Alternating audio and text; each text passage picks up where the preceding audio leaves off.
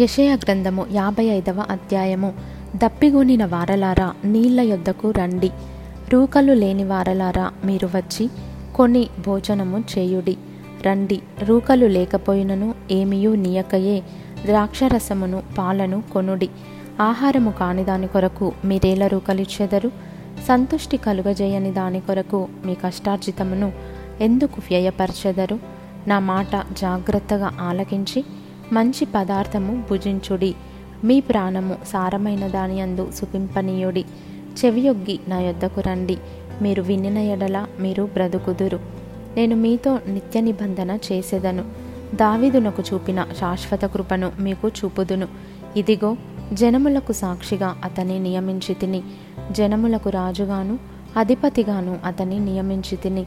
నీ వెరుగని జనులను నీవు పిలిచెదవు. నిన్నెరుగని జనులు యహోవా నిన్ను మహిమపరచగా చూచి నీ దేవుడైన యహోవాను బట్టి ఇస్రాయేలు పరిశుద్ధ దేవుని బట్టి నీ యొద్దకు పరుగెత్తి వచ్చేదరు. యహోవా మీకు దొరుకు కాలమునందు ఆయనను వెదకుడి. ఆయన సమీపంలో ఉండగా ఆయనను వేడుకొనుడి. భక్తిహీనులు తమ మార్గమును విడువవలెను. దుష్టులు తమ తలంపులను మానవలెను. వారు యహోవా వైపు తిరిగిన ఎడల ఆయన వారి యందు జాలిపడును. వారు మన దేవుని వైపు తిరిగిన ఎడల ఆయన బహుగా క్షమించును. నా తలంపులు మీ తలంపుల వంటివి కావు. మీ త్రోవలు నా త్రోవల వంటివి కావు. ఇదే యహోవా వాక్కు. ఆకాశములు భూమికి పైన ఎంత ఎత్తుగా ఉన్నవో మీ మార్గముల కంటే నా మార్గములు మీ తలంపుల కంటే నా తలంపులు అంత ఎత్తుగా ఉన్నవి.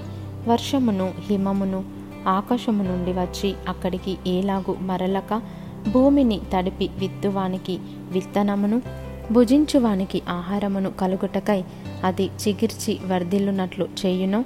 అలాగే నా నోట నుండి వచ్చు వచనమును ఉండును. నిష్ఫలముగా నా యొద్దకు మరలక అది నాకు అనుకూలమైన దాన్ని నెరవేర్చును. నేను పంపిన కార్యమును సఫలము చేయును.